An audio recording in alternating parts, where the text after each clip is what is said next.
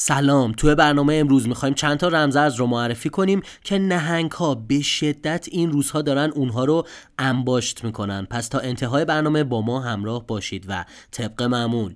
بریم ببینیم تو مارکت چه خبره. سلام. خب دوباره چهارشنبه دیگه است و ما در خدمت شما هستیم با پادکست هفتگی چین پاد. هر هفته میایم. ارزهایی که پتانسیل رشد بسیار بالایی دارن رو معرفی می‌کنیم. پس ازتون خواهش می‌کنم قسمت های قبلی رو ببینین روی Apple Podcast.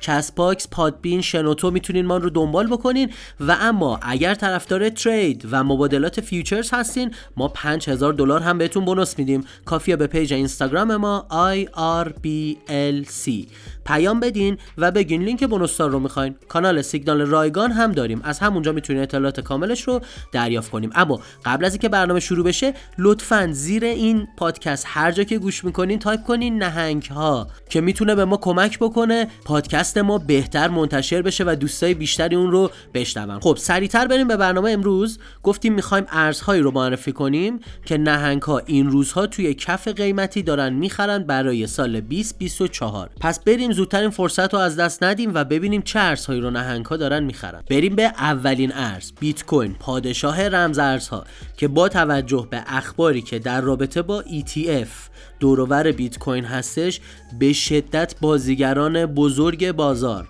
دارن بیت کوین رو انباشت می‌کنن. امکانش هست اگر ETF بیت کوین پذیرفته بشه قیمت بیت کوین به بالای 60 70 هزار دلار و حتی رکوردهای جدیدی برسه. چون می‌دونید اگر صندوق های ETF بیت کوین پذیرفته بشن سرمایه بسیار زیادی از طرف نهادها و مؤسسات وارد بیت کوین و ارزهای دیجیتال میشه که می‌تونه لول های جدید قیمتی رو برای کل market cryptocurrency به وجود بیاره. بریم به پروژه دوم اتریوم. شاید بگین چه ارزهای تکراری؟ بله نهنگ ها همین ارزهایی که هر روز از جلوی شما اسمشون رد میشن و می‌خرن و سوتای خیلی بالایی می‌برن. چون مدت زمان زیادی اون رو نگه میدارن. اما این بار چرا اتریوم؟ خب بعد از بیت کوین می‌دونیم اتریوم دومین ارزی هست که از نظر حجم بازار پشت سر بیت کوین قرار گرفته. و یکی از بزرگترین دلایلی که اتریوم این روزها داره رشد می‌کنه تورم منفیش هست. یعنی چی؟ یعنی روزانه تعداد زیادی اتریوم داره سوزونده میشه و از چرخش خارج میشه. در واقع بیشتر هزینه گسفی یا هزینه تراکنش های اتریوم که بر حسب توکن ETH هست جمع میشه و به یک ولت غیر قابل استفاده ارسال میشه. به این کار میگن توکن سوزی. همین باعث میشه تعداد ارزها یا توکن های اتریوم روز به روز کمتر بشه و قیمتش روز به روز بیشتر بشه. برعکس دلار که فدرال رزرو خیلی راحت توی دو سال کرونا به اندازه کل 100 سالش دلار اومد چاپ کرد اتریوم دقیقا کار برعکسش رو داره می‌کنه. داره هی این توکن های خودش رو از رده خارج می‌کنه که ارزشش روز به روز بره بالاتر. اما اگر این پادکست تا اینجا براتون مفید بود لطفا اون رو لایک کنید حتما کانال یوتیوب ما رو subscribe کنید و دکمه زنگوله هم بزنید. اون 5000 دلار bonus رو به هیچ وجه از دست ندین و اگر دنبال کانال سیگنال رایگان هستین می‌تونید به page اینستاگرام ما IRBLC پیام بدین.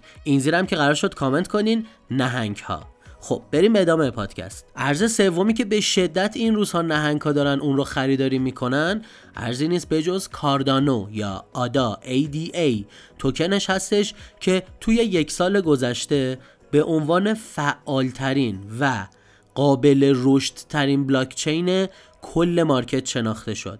و خب خیلی از تحلیلگران اومدن هشدار دادن در رابطه با احتمال انفجار قیمتی آدا.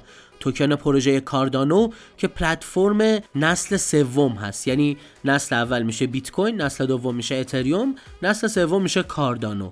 به همین دلیل نهنگ ها این روزها به شدت دارن توکن کاردانو رو می‌خرن مخصوصا بعد از اینکه جناب آقای هاسکینسون آپدیت های جدیدی روی کاردانو انجام داد و گفت اقتصاد غیر متمرکز آینده در اختیار کاردانو و صرافی های غیر متمرکز یا دکس های اون هستش. این روزا به شدت حواسمون باید به کاردانو هم باشه قیمتش فعلا رسیده به 62 سنت. اما بریم به آخرین ارزی که امروز می‌خوایم معرفی بکنیم. سول یا سولانا که این روزا خیلی هواشی دور و زیاده تو دو سه ماه گذشته راحت یه دابل کرد که هیچی از اون بیشتر هم شد تقریبا 300 400 درصد رشد رو تجربه کرد. اما یه چیزی که خیلی جالب بود بونک توکن میم کوین سولانا اومد و 54 برابر شد توی چهار ماه یا پنج ماه گذشته و همین باعث شد تا گوشی های ساگای سولانا که قبلا اصلا فروش نمی‌رفت تو آمریکا تو چند روز سولد اوت شد. و خب می‌بینیم که چقدر پروژه پروژه قوی سولانا. با هر خبری که از یه طرفش میاد بیرون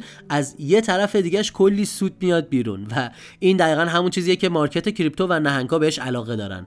پس سولانا بزرگترین و جدیترین رقیب اتریوم رو هم باید زیر نظر داشته باشیم که این روزها نهنگ ها به شدت ظاهرا دارن سولانا رو خرید می‌کنن و انباشت می‌کنن و نگه میدارن برای روند سودی بعدی. سولانا خیلی راحت. به نظر من اگر روند سودی بازار برگرده می‌تونه بالای هزار دلار رو ببینه و این فقط یک پیش بینی و تحلیل شخصی هستش. خب این قسمت از پادکست چین پات هم تموم شد اما اگر این پادکست براتون مفید بود لطفا اون رو لایک کنید حتما کانال یوتیوب ما رو subscribe کنید و دکمه زنگوله رو بزنید تا برنامه های بروز و رایگان ما رو توی ایران از دست ندید. تا پادکست بعدی بدرود!